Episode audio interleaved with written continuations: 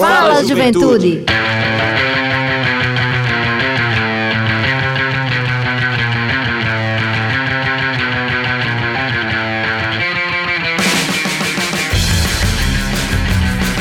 Boa noite, boa noite, Juventude Paraibana. Hoje eu me antecipei, né? Tava animado aqui, já entrei antes do... da hora, mas estamos aqui com você hoje no seu programa Fala Juventude, o programa mais jovem do Rádio Paraibano, que é uma iniciativa da Secretaria Executiva da Juventude, em parceria com a empresa Paraibana de Comunicação, através da sua, da nossa, da querida rádio Tabajara FM. É uma honra estar com você, meu querido ouvinte, minha querida ouvinte, mais uma semana aqui no rolê, né, que é muito especial, que é feito com muito carinho para você que nos escuta e sempre ter a sua audiência, a sua participação também para nós é uma honra. Desde já, dar uma, um alô especial a todos os motoristas de aplicativo, de táxi, ao pai de família, mãe de família, a todos os jovens do estado da Paraíba que nos escutam, tanto pelas ondas sonoras da Rádio Tabajara, mas também pela internet, através do aplicativo da rádio, através do aplicativo Rádiosnet, do nosso site na Rádio Tabajara www.pb.gov.br e fique conosco até às 19 horas, porque o rolê hoje do Fala Juventude está muito bacana, muito especial. E tudo isso, como eu disse, preparado com muito carinho para você. E a gente espera que você também esteja conosco. Desde já, boa noite, meu amigo Heitor Marinho, de volta conosco após o Agosto das Juventudes, é uma honra tê-lo aqui na bancada, meu amigo. Boa noite, Everton. Boa noite, Ivan e todo mundo que ouve a gente agora. É um prazer estar de volta, né? Depois de um agosto das juventudes tão produtivo para o nosso estado. Acompanhei todos os programas e as programações que ocorreram ao longo do mês e muito feliz de estar aqui de volta. Excelente, meu amigo Heitor. Muito bom, que coisa boa. Para nós também é uma felicidade muito grande. Você acompanhou o agosto, gostou da programação? Demais. Foi Política bacana, né? pública, com música, com cultura, com tudo. E... e participação efetiva da juventude é tudo que a gente gosta. é verdade, meu amigo. Pra gente foi uma felicidade muito grande, como eu disse na última semana. É, a gente conseguiu percorrer aí um estado inteiro, né, ouvindo a juventude, ouvindo prefeitos, gestores exatamente de juventude, lideranças de juventude, para saber realmente quais são as principais necessidades dos nossos jovens no estado da Paraíba, né? A gente está passando por um período muito difícil. Vamos conversar, inclusive, sobre isso Sim. hoje. É difícil no quesito saúde, mas também social, econômico. E aí a gente vai bater um papo nessa noite sobre isso. Mas antes de bater esse papo especial, deixar um abraço para os nossos queridos ouvintes que já nos acompanham, nossa querida Bruna Letícia lá no bairro das Indústrias, nossa querida Ana Karina também está nos acompanhando. E meu amigo Heitor, é, tem um destaque muito especial que eu gostaria de fazer aqui, que é com relação aos nossos jovens para-atletas. É, orgulho, só tem a gente orgulho, só tem né? orgulho dele. Orgulho. que fizeram é, história nas Paralimpíadas de Tóquio agora.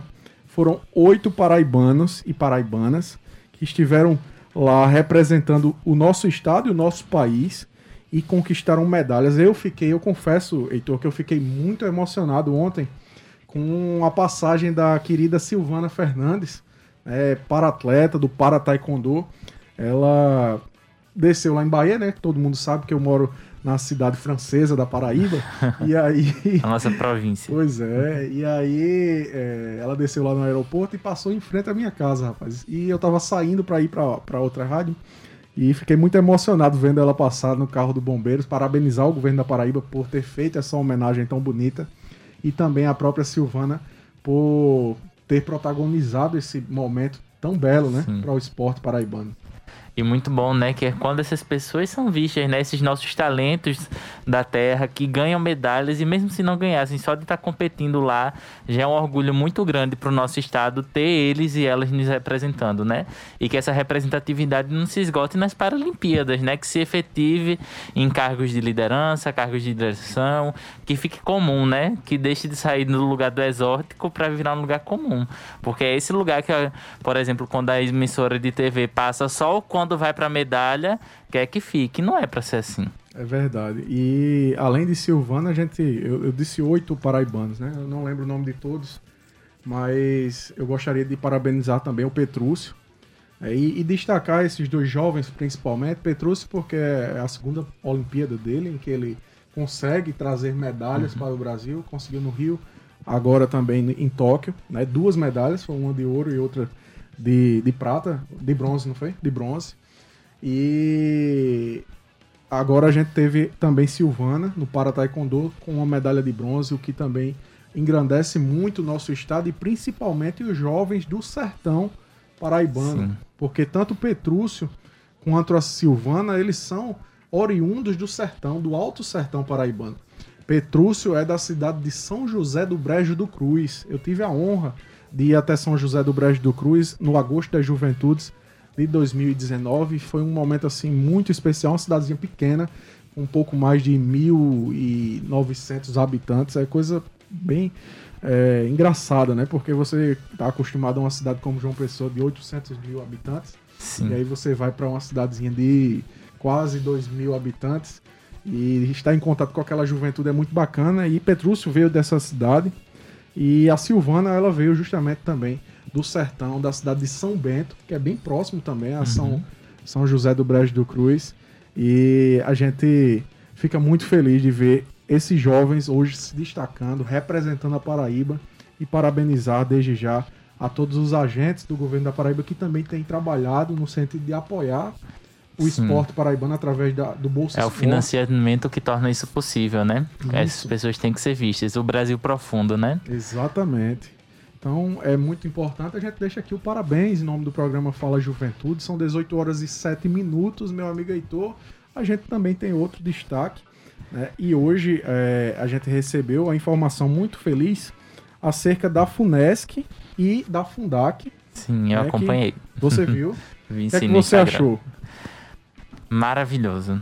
É, é, as coisas que a gente procura, né? A, a, notícia que a gente vai dar é que a FUNESC e a FUNDAC fecharam uma parceria voltados para adolescentes que cumprem medidas judiciais, né? Para que eles utilizem esses aparelhos de cultura do Estado para políticas públicas, para estar tá lá pra, é, cumprindo as medidas e também aprendendo né, a gerar emprego e renda, fazer artesanato, enfim, oficinas de música, de teatro. Isso é muito importante, né? A cultura é importante. Às é. vezes as pessoas querem esquecer disso, mas. é muito importante. Inclusive, o presidente da FUNESC entrou aqui na live, nosso querido Pedro Santos. Um abraço, meu querido Pedro, e parabéns por essa iniciativa tão importante que a FUNESC, junto com a FUNDAC, está realizando para os nossos jovens socioeducandos. Mandar um abraço para minha querida Paula, lá no bairro do Alto do Mateus, Lula no Bessa. E vamos ouvir agora, como você disse, a Valesca Ramalho, que é presidente da Fundac. Ela vai falar um pouquinho para a gente sobre essa importante política pública. O projeto Pé no Espaço é, uma, é um grande instrumento que será trabalhado pela Fundac a partir da iniciativa de dois grandes atores importantes no nosso estado, que é o presidente da FUNESC, Pedro Santos, e o nosso coordenador do eixo Esporte, Cultura e Lazer, Newton Santos.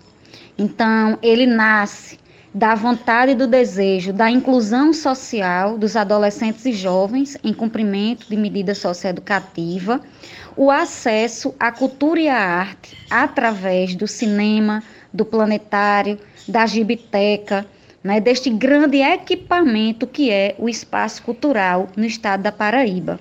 Então, é um equipamento que abre, nesta parceria Fundac e Funesc, uma grande porta de acesso à cultura e à arte para todos os socioeducandos, em uma programação especial, direcionada e participativa.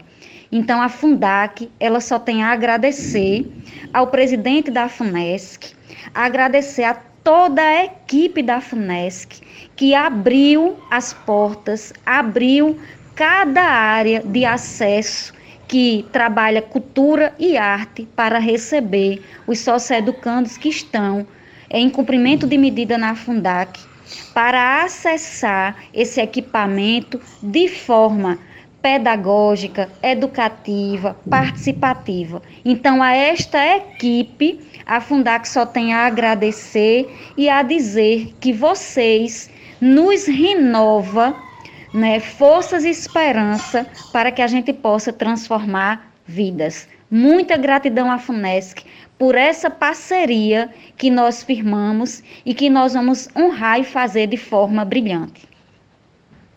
Muito obrigado, nossa querida presidente da Fundac, Valesca Ramalho, que já foi entrevistada aqui do programa Fala Juventude e está fazendo um belíssimo trabalho, viu, Heitor? Ela assumiu há pouco, né, eu acho que no final do ano passado, e está fazendo um belíssimo trabalho à frente da Fundação né, de Apoio à Criança e ao Adolescente Alice Almeida e inclusive buscando essas parcerias, né? Primeiro ela veio, conversou com a gente lá na Secretaria de Estado da Juventude, Esporte Lazer, a secretária Rafaela recebeu tanto a nossa querida presidente como também o próprio Newton, que ela mencionou na mensagem.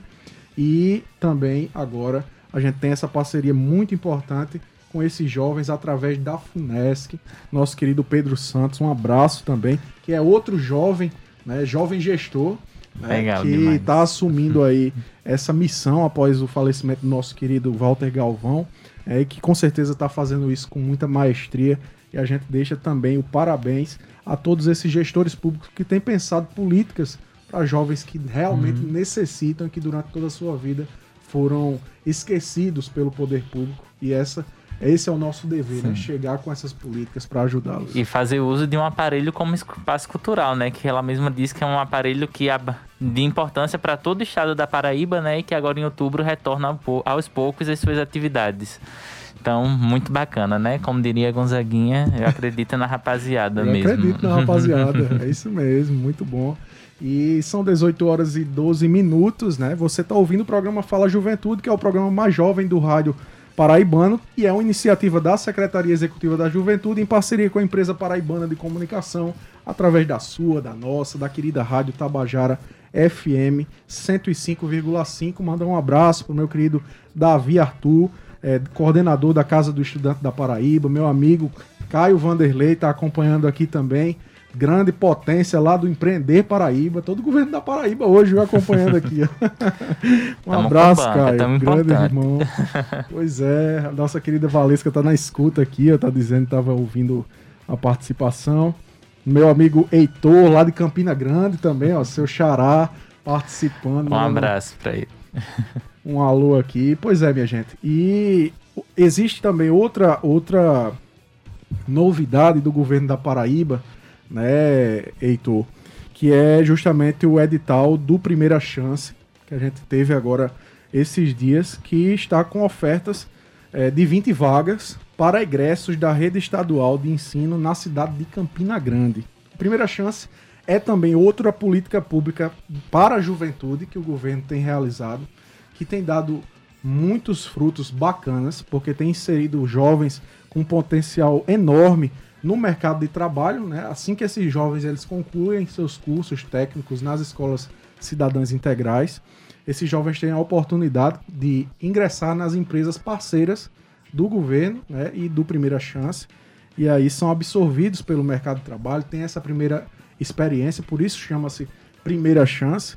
Né? E agora essas ofertas de 20 vagas, as inscrições elas começaram no dia 3 e estão abertas até o dia 10 no site do Primeira Chance, da Secretaria de Estado da Educação e da Ciência e Tecnologia. Então você, meu querido jovem, pai de família, mãe de família, amigo ou amiga que está nos ouvindo aqui no programa Fala Juventude, divulgue. Divulgue essa novidade para os jovens, para que estes também possam ter a oportunidade de se inscrever e de conseguir entrar no mercado de trabalho. Mandar um abraço para Rafaela Cláudio, lá na cidade de Santa Rita, da Secretaria da Mulher e Diversidade Humana. E, Heitor, para a gente encerrar esse bate-papo inicial, né, a gente teve uma notícia muito bacana também, inusitada, não sei se você viu nesse dia, que foi a questão da participação do governo no você, você vai saber ler isso aí, eu não sei não, que é inglês. E Quer você... que eu fale? fale, fale. que o governo da Paraíba está articulando uma participação do nosso estado no Global Citizen Live. É isso, né? é isso mesmo. Fala um pouquinho pra gente aqui, Everton, desse evento. Pois é, e, e quem fez o chamamento, meu amigo Ivan Machado, foi justamente a banda Coldplay. Uma banda conhecidíssima, né? E que eu gosto muito, inclusive. Também. E fez o chamamento a diversos governantes. O governo da Paraíba, através do governador João Azevedo, foi um dos mencionados no Twitter e prontamente o governador João Azevedo aceitou o desafio e disse que a Paraíba ia participar. né, desse... Essa parceria foi bem inesperada. Foi, viu? Eu fiquei assim no dia. Foi até um amigo meu do IF que mandou, disse: olha. O governador foi mencionado pelo Coldplay. Já já vai ter Coldplay lá no Espaço Cultural. Ele disse, não foi? Quem sabe aí, como é quem sabe, né? Vamos ver se tem um showzinho do Coldplay. Meu amigo Pedro Santos estava aí na escuta. Vamos realizar um show do Coldplay lá no Espaço Cultural, assim que passar esse momento mais crítico da pandemia. Né? E esse importante evento ele trata justamente da questão do desenvolvimento sustentável, né? E trabalhar a questão da sustentabilidade, da proteção ao meio ambiente. O secretário de Infraestrutura, Recursos Hídricos e Meio Ambiente, Deusdete Queiroga, participou na última segunda-feira do evento, né? Uhum. Representando o governador João Azevedo, do evento, não, da reunião preparatória para esse evento. É, e uma reunião extremamente prof, prolífica, é, pro, é, é isso mesmo, né? Rica. Rica, melhor. Rica. E foi um momento muito bacana, justamente trabalhando é, as iniciativas para esse evento que vai ser realizado agora é, em setembro, lá para o dia 25, se não me engano, de setembro. E o governo da Paraíba faz questão de participar. E para a gente é uma felicidade muito grande, né? Claro. A Paraíba também está pensando no sentido da sustentabilidade, do meio ambiente e tendo Coldplay aí, uma parceria com a banda Coldplay, é muito massa, né? Só coisa boa, vindo. pois é, mandar um abraço pro meu amigo Luciel, que tá ouvindo aqui. Minha tia Van Cleide, Juju do Levante também. Heitor, terminando esse nosso bate-papo inicial, né? Você que está nos ouvindo, é, são 18 horas e 17 minutos. A gente hoje vai falar sobre um tema muito importante que a gente vai revelar para você, meu querido ouvinte, minha querida ouvinte, daqui a pouco. Mas antes disso, a associação, associação não, a articulação, a articulação né? Nacional de Pesquisadores e Psicólogos e Psicólogas Negros do Brasil nos enviou um áudio através da psicóloga, psicóloga Juliane, onde ela vai falar um pouco pra gente sobre a campanha do Setembro Amarelo, né? Agora que a gente tá nesse mês onde se fortaleceu tanto nos últimos anos essa campanha de valorização da vida, de prevenção ao suicídio, de quebrar realmente esse tabu de falar sobre saúde mental. Então é de uma importância muito grande que a gente traga aqui, né, para falar com a nossa juventude do estado e para qualquer pessoa que esteja nos ouvindo, né? Porque falar sobre saúde mental é sempre bom. É verdade, meu amigo Heitor. Inclusive, eu tive a honra de participar a convite de nossa amiga é, Ana Caroline da reunião da Ampcinep para tratar justamente dessa campanha que nós vamos ouvir agora o áudio. A Juventude Negra Quer Viver, né? E aí a gente vai poder ouvir um pouquinho desse depoimento com a Juliane, como você disse. Olá, boa tarde, boa noite. Eu me chamo Juliana Carla, eu sou profissionalmente psicóloga clínica e psicanalista. É, atualmente faço parte da coordenação da AMPSINEP Núcleo Paraíba. A AMPSINEP ela é uma articulação nacional de psicólogas e psicólogos negras e negros e pesquisadoras e pesquisadores. É, a organização nasceu né, da necessidade dos anseios compartilhados pelas profissionais em fazer a temática das relações étnico-raciais ser trabalhada e priorizada dentro da psicologia. Nós somos uma articulação política e nesse sentido a nossa missão ela é articular a produção de conhecimento e a ação política no campo da psicologia sobre o impacto do racismo na construção das subjetividades e nas relações raciais. Este ano, a AmpSinep nacional e todos os núcleos, né, nós temos núcleos em todo o país, em quase todos os estados no Brasil. Nesse ano, nós lançamos uma campanha importantíssima, que é uma campanha que se intitula A Juventude Negra Quer Viver, a Juventude Negra Quer Sonhar, Trabalhar. E entendendo toda essa conjuntura que a gente vem vivenciando, é, lançamos um manifesto em defesa da vida e dos sonhos de jovens negras e negros. Em, em agosto, comemora-se no dia 27 o Dia da Psicóloga e do Psicólogo, referência à data em que se regulamentou a profissão no país, no ano de 1962. A partir da reorganização do sistema conselhos nas últimas décadas, houve um importante deslocamento ético e epistemológico da psicologia que impactou as práticas psicológicas, aproximando-as cada vez mais da realidade social brasileira, a qual ela é marcada, né, infelizmente, por desigualdades sociais e econômicas, violências, negação de direitos, com forte impacto na saúde mental de pessoas negras, que hoje representamos 56% da população. Embora tenha havido alguns avanços da psicologia no que toca o enfrentamento ao racismo, especialmente após a aprovação eh, da resolução do Conselho Federal, que é um marco, né, número 18/2002, ainda há muito trabalho pela frente. Então essa campanha ela é, foi criada nesse intuito de a gente chamar a atenção dos setores, das instituições, é, dos coletivos, da sociedade para as demandas dos nossos jovens negros e negras. Né? E aí essa campanha ela iniciou no dia 28 de agosto e vai até o dia 28 de setembro de 2021. Né? Nós temos as nossas redes sociais, estamos divulgando por meios dos veículos de comunicação e a gente faz esse chamado a todos os setores da sociedade brasileira para fazer adesão a esse manifesto.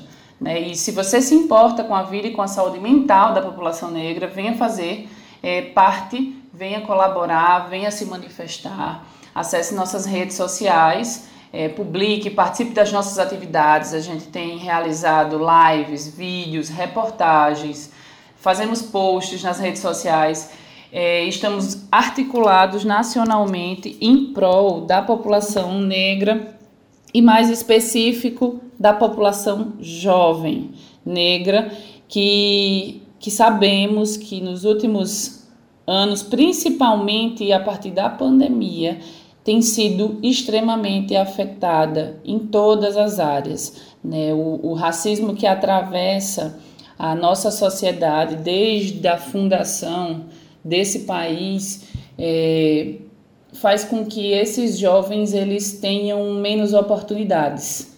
Né? Eles não vivam. As, estati as estatísticas estão aí que não, que não me deixam mentir. Então esse, essa é a nossa, nossa mensagem. Colaborem, façam parte do nosso manifesto. É, estamos juntos. Muito legal, né? Esse áudio da Juliane, onde ela traz justamente a importância da psicologia pautar as questões raciais, étnico-raciais, né? E a gente também pode fazer ampliar isso para as outras juventudes, as juventudes das mulheres, da população LGBT. E claro que essas juventudes se inter, intercruzam em corpos e corpos que estão caindo, né? Ela fala muito da, ela falou agora no final do áudio da pandemia, e é importante que a gente lembre que é na pandemia de COVID-19 onde ocorreu o caso do menino Miguel, né?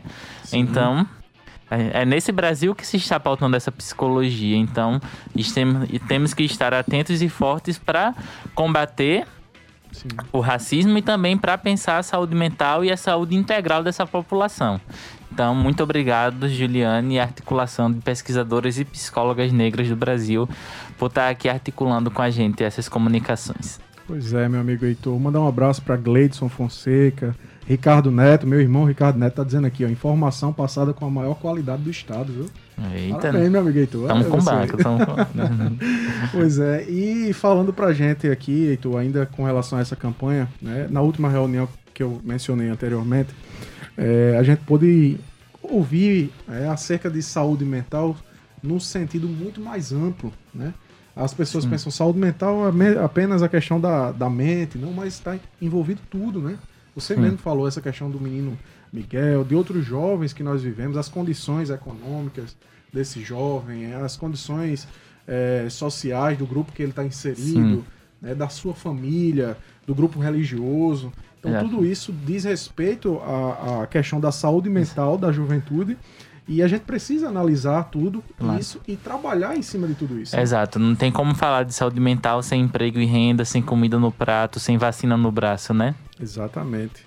E é por isso que aqui o programa Fala Juventude faz questão de sempre trazer temas como esse para que você também esteja por dentro e também participe dessas campanhas tão importantes. E para participar da campanha A Juventude Negra Quer Viver, você pode entrar em contato com a articulação dos psicólogos negros através do Instagram, que é o arroba ampcinep, amp com P mudo, S-I-N-E-P mudo também.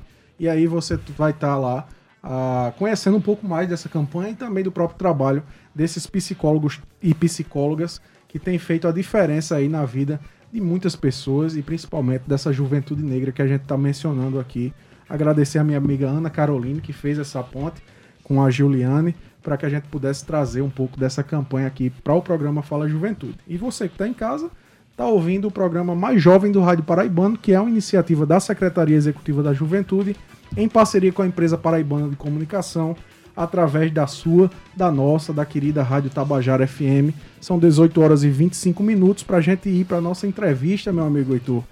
Tem mais um destaque aqui só para a gente encerrar, que é do CIE Paraíba, é o Centro de Integração Empresa-Escola, que está com vagas de estágio para os cursos de administração, tanto no ensino superior quanto técnico, e também para o curso de ciência da computação. Essas vagas elas são reservadas para as cidades de João Pessoa, Santa Rita e Campina Grande. Além, é claro, de quatro vagas de jovem aprendiz para o ensino médio e fundamental. A remuneração para os estágios e também para as oportunidades de jovem aprendiz variam entre 450 e 750 reais. Para ter acesso, basta entrar em contato com a central de atendimento pelo telefone 3003 2433 3003 2433 e enviar o currículo para o e-mail vagas.ciejp@ciee.org.br. Vou repetir: vagas.ciejp@ciee.org.br. Também pode nos procurar através do Instagram, arroba falajuventude105.5 para maiores informações. Então você que está em casa, que ainda não seguiu o Instagram do Fala Juventude, vá lá e, e siga, siga, nesse momento, né, Heitor? Não, depois do programa é melhor. É melhor, né? é melhor tem que é prestar atenção aqui no E sem mais demora, meu amigo Heitor, a galera tá querendo saber quem é que a gente vai chamar hoje, qual é o tema que a gente vai tratar. Faça as honras de apresentar para nossa juventude. Pode deixar. Hoje nosso tema vai ser avaliando o 27º Grito dos Excluídos. E a nossa convidada é graduada em Arquitetura e Urbanismo pela UFCG, diretora de Mulheres da União Nacional dos Estudantes e militante do Levante Popular da Juventude da Paraíba, LPG, Daiane Araújo. Boa noite, Daiane. Seja bem-vinda ao programa Fala Juventude. É uma honra recebê-la neste momento aqui no rolê mais jovem do estado da Paraíba. Boa noite, meninos. Estava acompanhando já o programa anterior. É, saudar também esse espaço com temáticas tão importantes, né? O pouquinho que eu ouvi agora é, já abordou né, tanta coisa, desde saúde mental, a inserção de jovens é, no ensino superior técnico. Espero conseguir contribuir também aqui, trazendo um pouquinho do que foram é, os atos né, de ontem, mas o que é essa construção continuada aí da luta pelo Fora Bolsonaro. Excelente. Daiane, a gente gostaria que, antes de tudo, você falasse um pouquinho mais a, se, a seu respeito, né, se apresentasse, falasse sobre sua trajetória, sua militância e até você chegar aí é, à direção da Uni na Paraíba, né, e, e também é, da, do Levante Popular da Juventude. Ah, tá certo. É, primeiro, né, acho que primeiro de tudo, eu não sou paraibana, sou pernambucana, é, vim morar aqui na em Campina Grande para cursar arquitetura e urbanismo na UFCG. É, inclusive, eu sou graduanda ainda, estou no desafio de me formar, ainda sou estudante, é, com muito orgulho, inclusive, de ser estudante e de militar no movimento estudantil, é, num cenário, né, numa conjuntura que a gente vive como vive agora. Então, a minha, é, a minha inserção, assim, na luta mais política, na militância política, foi a partir do movimento estudantil, né? Comecei é, lá no início do, da graduação, em 2016, no Centro Acadêmico de Arquitetura, e depois passei a construir também a Federação Nacional dos Estudantes de Arquitetura e Urbanismo, com a luta voltada não só é, para o ensino de arquitetura e a política de ensino, mas também para a luta pelo direito à cidade, né, a luta por moradia, que é também aí transversal é, ao nosso campo de atuação da profissão. E aí foi quando eu conheci também é, os movimentos sociais, né, conheci o Levante também na UFCG,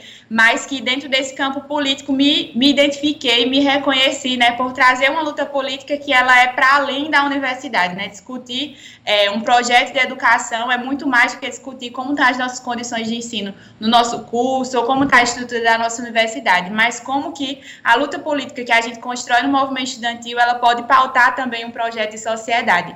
Então, no último, nos últimos dois anos também, eu estive na presidência do Diretório Central dos Estudantes da UFCG, né? Estamos em processo eleitoral agora, inclusive, estou deixando aí essa tarefa, mas que é uma tarefa que também foi muito importante, né? Tem sido muito importante, que de construir uma entidade estudantil de uma universidade que tem campos aí, é, diversos campos, todos eles no interior do estado, com desafios gigantes quando se relaciona também com a realidade de cada município, assim. Então, acho que um pouco da minha trajetória é isso, né? Sou jovem também camponesa, é, acompanhei meu pai lá quando, quando era criança, as reuniões de associação de moradores rurais. Enfim, tem uma luta aí um pouquinho também, é, já no berço da minha família.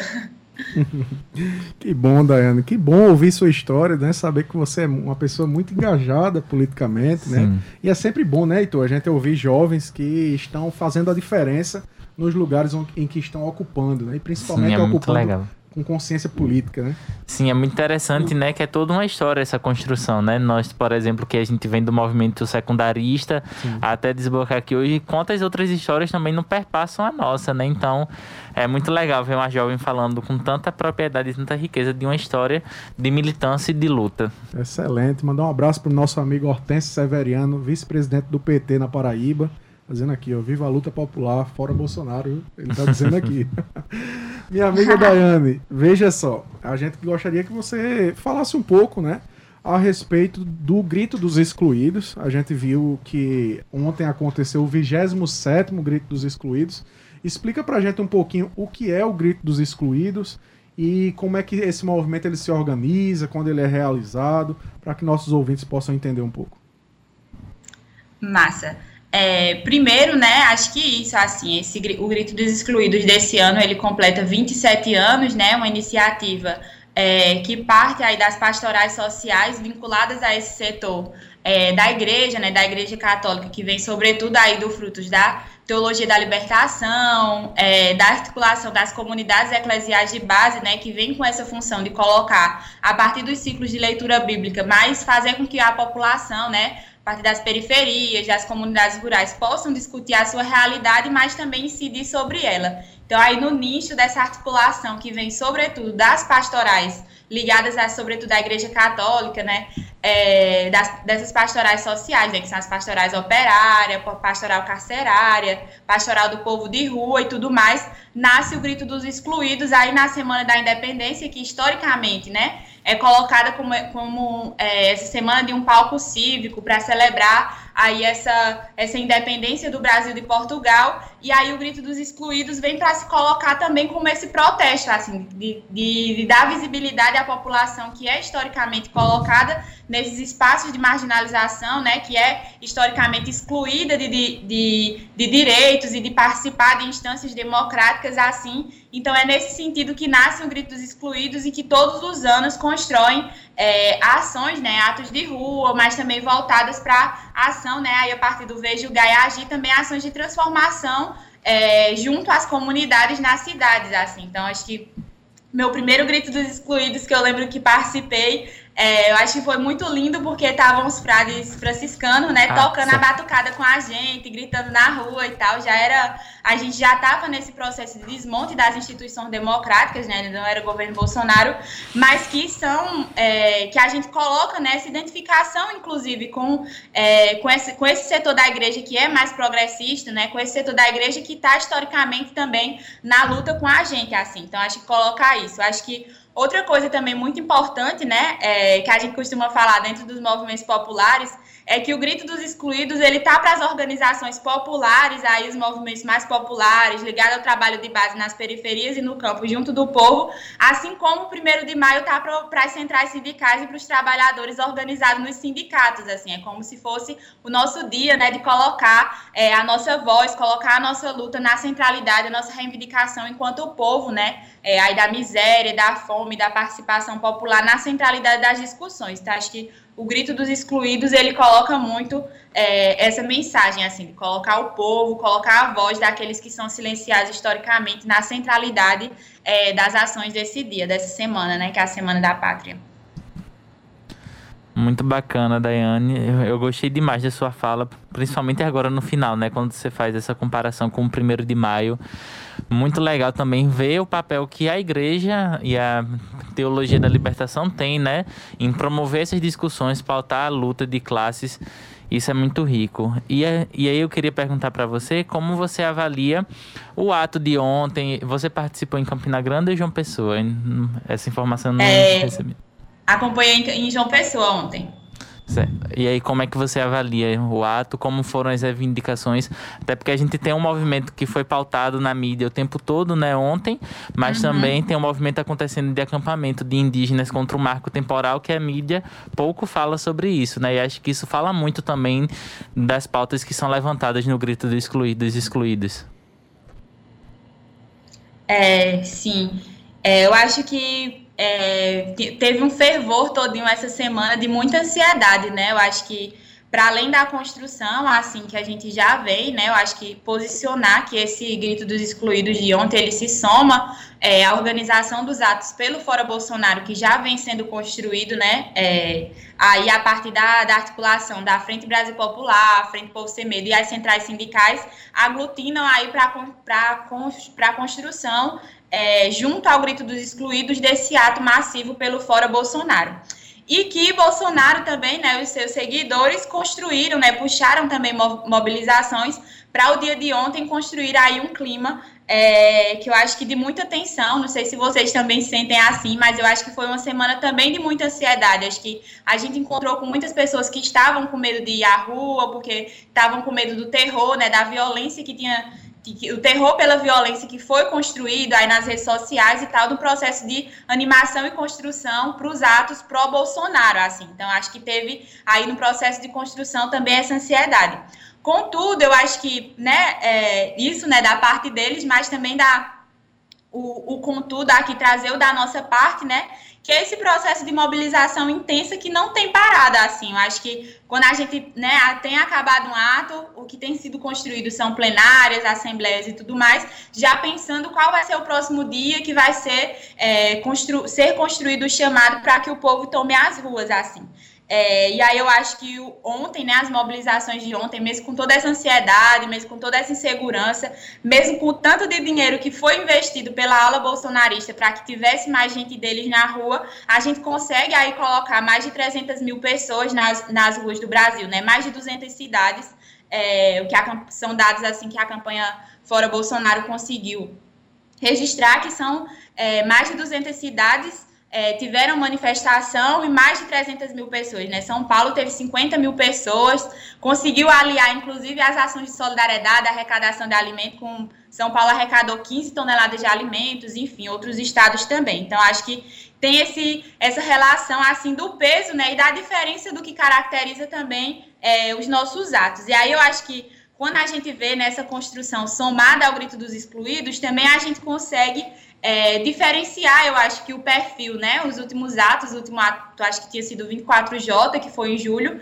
é sempre construído ali pela, é, pela base das, das organizações sindicais, pela base dos movimentos populares e tudo mais. E eu acho que com o caráter do grito dos excluídos, ontem, ontem a gente tinha muito mais é, povo né, das comunidades vinculadas às igrejas, povo das comunidades vinculadas às pastorais sociais, que também construíram um processo de mobilização e que o povo também foi para a rua. Então, eu acho que isso também dá um caráter muito bonito assim, para o nosso ato, né? É, a gente tem, inclusive, celebrações inter, interreligiosas que aconteceram, né? Campina Grande aconteceu, João Pessoa também aconteceu, e que são coisas muito bonitas e que colocam a cultura do nosso povo e a nossa expressão também na rua, né? Que nos, nos diferencia deles, assim. Então, acho que isso é bem bonito.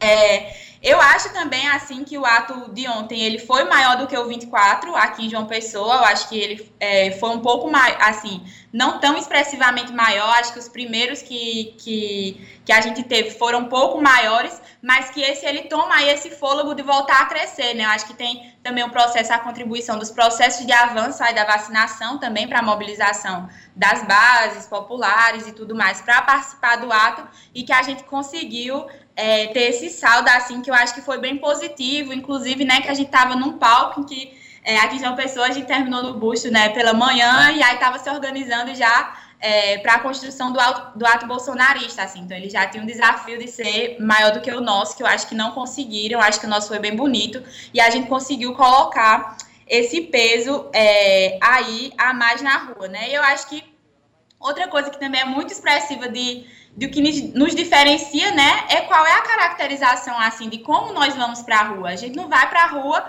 é, incitar ódio, né, como é o ato deles assim. A gente foi para a rua, o lema do ato era nosso grito é pela vida, assim. É, então as bandeiras foram construídas em torno disso, a participação da cultura popular também no ato, trazendo músicas, né, em memória a isso, reivindicando a nossa bandeira, né, é, como uma apropriação que é nossa, é, com a soberania nacional também, que eu acho que foram bem importantes assim. Então, acho que o ato de ontem ele foi bem bonito nesse sentido e a gente conseguiu também é, dar um recado, dar uma animada para os próximos. Inclusive, eu acredito que quem não foi ontem por conta estava inseguro aí com esse terror que foi construído, é, eu acho que vai estar tá muito, muito instigado para que a gente multiplique a quantidade de pessoas nas ruas para os próximos atos, né? Tava a última vez que eu entrei no Twitter, agora há pouco, tinha visto que estavam já seis estados, é, paralisação dos caminhoneiros, né, que é um processo também de pressão, aí aumento dessa pressão sobre o governo, paralisação dos caminhoneiros que já tinha fechado é, as fronteiras de seis estados, assim. Então, acho que já é um reflexo do fervor é, da, da crescência aí das lutas populares também. Excelente, Daiane. Muito boa a sua fala. E esse registro né, que vai, Daiane traz acerca dos movimentos ligados ao grito dos excluídos no Brasil. É, deixar um abraço para nossos queridos amigos da equipe 3, né, em nome de Rossini Júnior, lá na cidade de Cuité, que estão na escuta. O Iremar, Josemar, todos que estão nos acompanhando. Daiane, é, a gente estava falando um pouco aqui sobre a questão da juventude negra e da juventude que quer, quer viver, quer sonhar, quer ter políticas públicas, quer ter saúde mental. É, e é difícil demais a gente ter saúde mental num governo como Sim. esse que nós estamos vivendo em que a juventude ela não tem espaço, há uma desconstrução das políticas de juventude no, em nível nacional. A própria Secretaria Nacional de Juventude hoje ela serve basicamente como um cabide de empregos para pessoas ligadas à igreja é, evangélica, né, e a um certo é, grupo ideológico. E as políticas elas ficam totalmente de lado, o diálogo com os estados também é bastante reduzido em comparação ao que nós vivemos anos atrás na própria Secretaria de Juventude. E como é que você, enquanto militante de juventude, você é representante da UNE e também do Levante Popular da Juventude, como é que você analisa esse momento que nós vivemos das políticas de juventude no Brasil? É, eu gostei muito quando, quando concluiu a, a fala da psicóloga agora há pouco, que eu acho que Heitor, que está aí com você, falou que não tem como falar de saúde mental sem vacina no braço e comida no prato, né? Eu acho que é, essa é uma síntese, assim também que a gente tem carregado. Acho que a gente está em um período que é muito difícil, né? A gente começa são vários processos, né? Retirada de direitos, desmonte das políticas públicas que minimamente a gente tinha conseguido acessar nos últimos tempos, né? Como, por exemplo, a educação, que tem é, que tem sofrido ataques gravíssimos assim. E aí a gente entra num cenário como esse de desemprego, de crise sanitária e tudo mais que a gente não consegue, né, ter nem é, é muito difícil para nós, né, jo, enquanto jovens, inclusive ter conseguir é, se segurar algum elemento que nos esperança e viver o futuro, assim. Então acho que essa relação assim da ansiedade, da depressão e tudo mais, ela está muito presente na vida da juventude, mas inclusive na vida dos trabalhadores como um todo, né? A gente sempre coloca que um dos nossos desafios também enquanto é, militantes, né, enquanto pessoas que acreditam na luta popular, é fazer com que o povo ele consiga ter esperança, ele consiga ter alegria de viver, né, todos os dias, porque sem alegria a gente também não constrói luta, sem esperança a gente também não constrói luta, porque sem esperança nós estamos lutando para quê, né? Então isso é bem importante assim, e eu acho que está bem colocado pensando nessa relação com a juventude, né, e inclusive trazendo para esse local é, que atua mais diretamente com a educação, com o movimento estudantil e tudo mais, eu acho que é, é bem importante a gente colocar esse local e dar importância do cuidado, assim. Primeiro, a gente tem, né, um cenário aí de desmonte das universidades em que a gente é, que a gente minimamente, né, a minha geração e principalmente a geração anterior à minha, é, planejou, né, construir uma perspectiva de vida, de entrar na universidade, ter acesso a políticas de permanência, de fazer um mestrado, um doutorado, enfim, diversas coisas que hoje já não é mais tão possível assim. Então, a gente já tem uma exclusão é, gigante de jovens que não conseguem entrar na universidade. E aí eu acho que na geração de agora, né, sobretudo essa geração 2020, 2021, que está nas universidades com índice de evasão gigante, né, evasão por falta de equipamento para acompanhar aula remota, evasão porque tem que se submeter a emprego precarizado, porque a família está é, passando por necessidade, não tem como se manter na universidade e trabalhar e sustentar uma família, assim, evasão, inclusive, por conta do adoecimento psicológico que não consegue é, conduzir a vida. Então, acho que é, a gente precisa encontrar mecanismos de fazer, né? E mecanismos também estão aí inclusas essas políticas públicas, mas eu acho que ainda anterior a isso, né? A gente precisa transformar a realidade que a gente está hoje, e isso perpassa também por transformar a estrutura de governo que nós estamos vivendo, que tem como objetivo central desmontar esses aparelhos e instituições que são democráticas, que pensam políticas democráticas para a vida da juventude, né? A gente está num cenário de extermínio da juventude, por exemplo, preta, é muito gigante, assim. Quem não está morrendo de fome, está morrendo de acidente de moto, trabalhando é, num trabalho uberizado, ou está morrendo de bala nas periferias, ou está morrendo, enfim, de diversas várias formas é, que são muito graves e que têm um tem um local no mapa da cidade onde essa pessoa mora e esse local é a periferia e, essa, e, esses, e esses jovens também têm uma cor assim que a gente precisa pensar nisso, né? E isso está pautado pela política do governo de Bolsonaro. A gente às vezes fala que Bolsonaro não tem projeto, mas ele tem um projeto e ele tem um método. Assim, o genocídio que ele tem construído é um método e é um método de, de, de exterminar o povo, é um método de aniquilar a nossa luta, que é o que vai fazer com que a gente consiga se agarrar, ter esperança para viver o amanhã, mas se agarrar na luta popular a partir dessa, dessa esperança também. Assim, então acho que isso é bem importante. E aí, nisso, eu queria, inclusive, fazer um ganchinho, né? Que eu acho que é, também nesse sentido de que a gente precisa esperançar, eu acho que a gente reconhecer também onde estamos vivendo, assim, a gente também não pode é, subestimar, por exemplo, ah, estamos ganho 2022, não sei o quê, não, a luta, ela tá vivíssima agora, né, a gente passou é, de um ato que foi muito fervoroso, como, esse, como foi esse de ontem, a gente tem, por exemplo, o dia 12, né, o MBL que está protagonizando uma nova convocação de atos para as ruas e que um setor também aí é, dessa parte do Fora Bolsonaro está aderindo, mas a gente tem uma construção de uma mobilização para conseguir derrotar esse governo, que ela é muito importante. E a gente precisa reconhecer também o peso que eles tiveram nas ruas de ontem, né? É, um peso que, inclusive, né, proporcionado aí pela estrutura que eles têm de Estado, proporcionado pelo investimento que eles fizeram de trocar alimento por bandeira, e isso não foi distante, não, isso foi em João Pessoa, eles estavam trocando alimento por bandeira, eles estavam com teira de mobilização na frente do Bem Mais, enfim, e esses são elementos que a gente precisa se apropriar para entender onde eles estão se enraizando também construir o nosso processo de enraizamento, né? A gente precisa estar enraizado nas periferias, a gente precisa também construir a disputa que a solidariedade não é entregar uma, um quilo de alimento para você colocar uma bandeira do Brasil na porta da sua casa, mas que a solidariedade é construir a distribuição do alimento, mas fazer também a transformação e a disputa dessas consciências é, que estão ali na periferia. Então, acho que esses são os elementos que a gente precisa avançar profundamente para conseguir desgastar esse governo. Assim, mais do que ir às ruas, a gente precisa mobilizar e organizar o povo é, para conseguir ter gente para levar para a rua, para conseguir ter gente para derrubar Bolsonaro e celebrar também quando a gente conseguir derrubá-lo. Muito bacana, Daiane, a sua resposta, né? E ela fala de uma forma assim tão apropriada, né, Heitor? E cheia de conteúdo Sim. que a gente fica. Bem embasado em Paulo Freire. Pois é, gostei demais, viu, Daiane, da sua participação. a gente tá caminhando para o finalzinho do nosso programa, são 18 horas e 49 minutos. Meu amigo Heitor, você tem alguma pergunta? Só fazer alguns comentários, né? Que você fala muito do esperançar. Eu, isso é muito bacana, né? Que fazer esperançar é justamente isso, né? Não tem como pensar um futuro a gente estando afogado de presente, né? E sem projeto de futuro, sem ter vacina no prato, sem ter vacina no braço, comida no prato, emprego e renda cultura, isso é tudo muito fundamental para nossa existência, né? E isso não se compra com um quilo de feijão e uma bandeira do Brasil. Então, muito legal que a gente comece a pensar a solidariedade dentro da, do coletivo, né? Da coletividade da nossa juventude, da nossa população de mulheres, LGBTIA+, negra e todas, as, todas essas lutas populares. Então, só para finalizar, Dani, queria que você fizesse um chamamento mesmo para a juventude ir para as ruas, para pautar políticas públicas, para gerar essas discussões, para se engajar de forma orgânica no coletivo.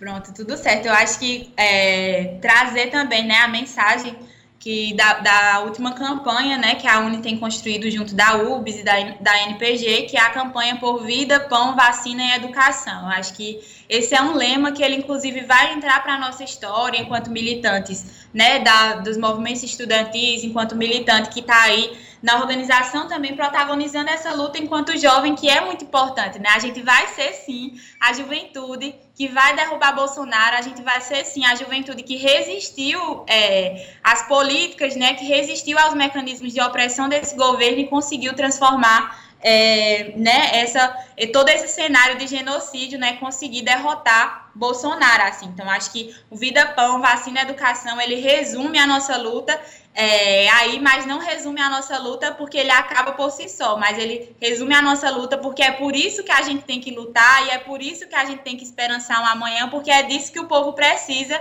é, para viver, né? Disso que o povo precisa para sobreviver nesse momento e conseguir minimamente incidir politicamente futuramente, reivindicar políticas públicas de ampliação dos espaços democráticos também, assim. Então, acho que o meu chamado para a juventude é também nesse sentido, assim. A gente precisa estar tá organizado, porque sozinho da nossa casa ou sozinho é, de onde, seja lá de onde a gente estiver, na nossa escola, na nossa universidade, a gente não consegue transformar a nossa realidade sozinho. A gente precisa estar tá junto.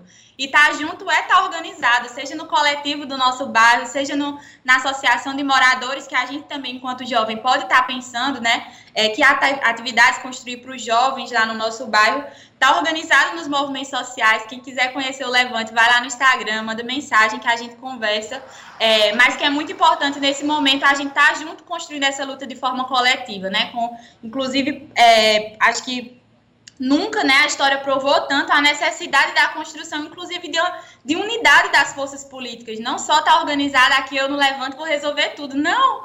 A gente não consegue resolver tudo e nem é, nesse nem é o nosso objetivo fazer tudo. Assim, a gente precisa estar tá na construção de unidade com outras forças, com os outros, é, com partidos políticos, com as centrais sindicais, enfim, construindo essa luta para que a gente consiga avançar, que a gente consiga, nesse momento, derrotar Bolsonaro é, e construir aí um processo de um projeto que caiba os nossos sonhos enquanto filhos e filhas da classe trabalhadora, né, a gente que é jovem, mas que a gente também consiga aí fazer com que nesse projeto de país cabam os sonhos dos nossos pais, cabam os sonhos das nossas avós que sonharam e que talvez tenham tombado aí porque não teve vacina suficiente, porque a vacina não chegou a tempo, né?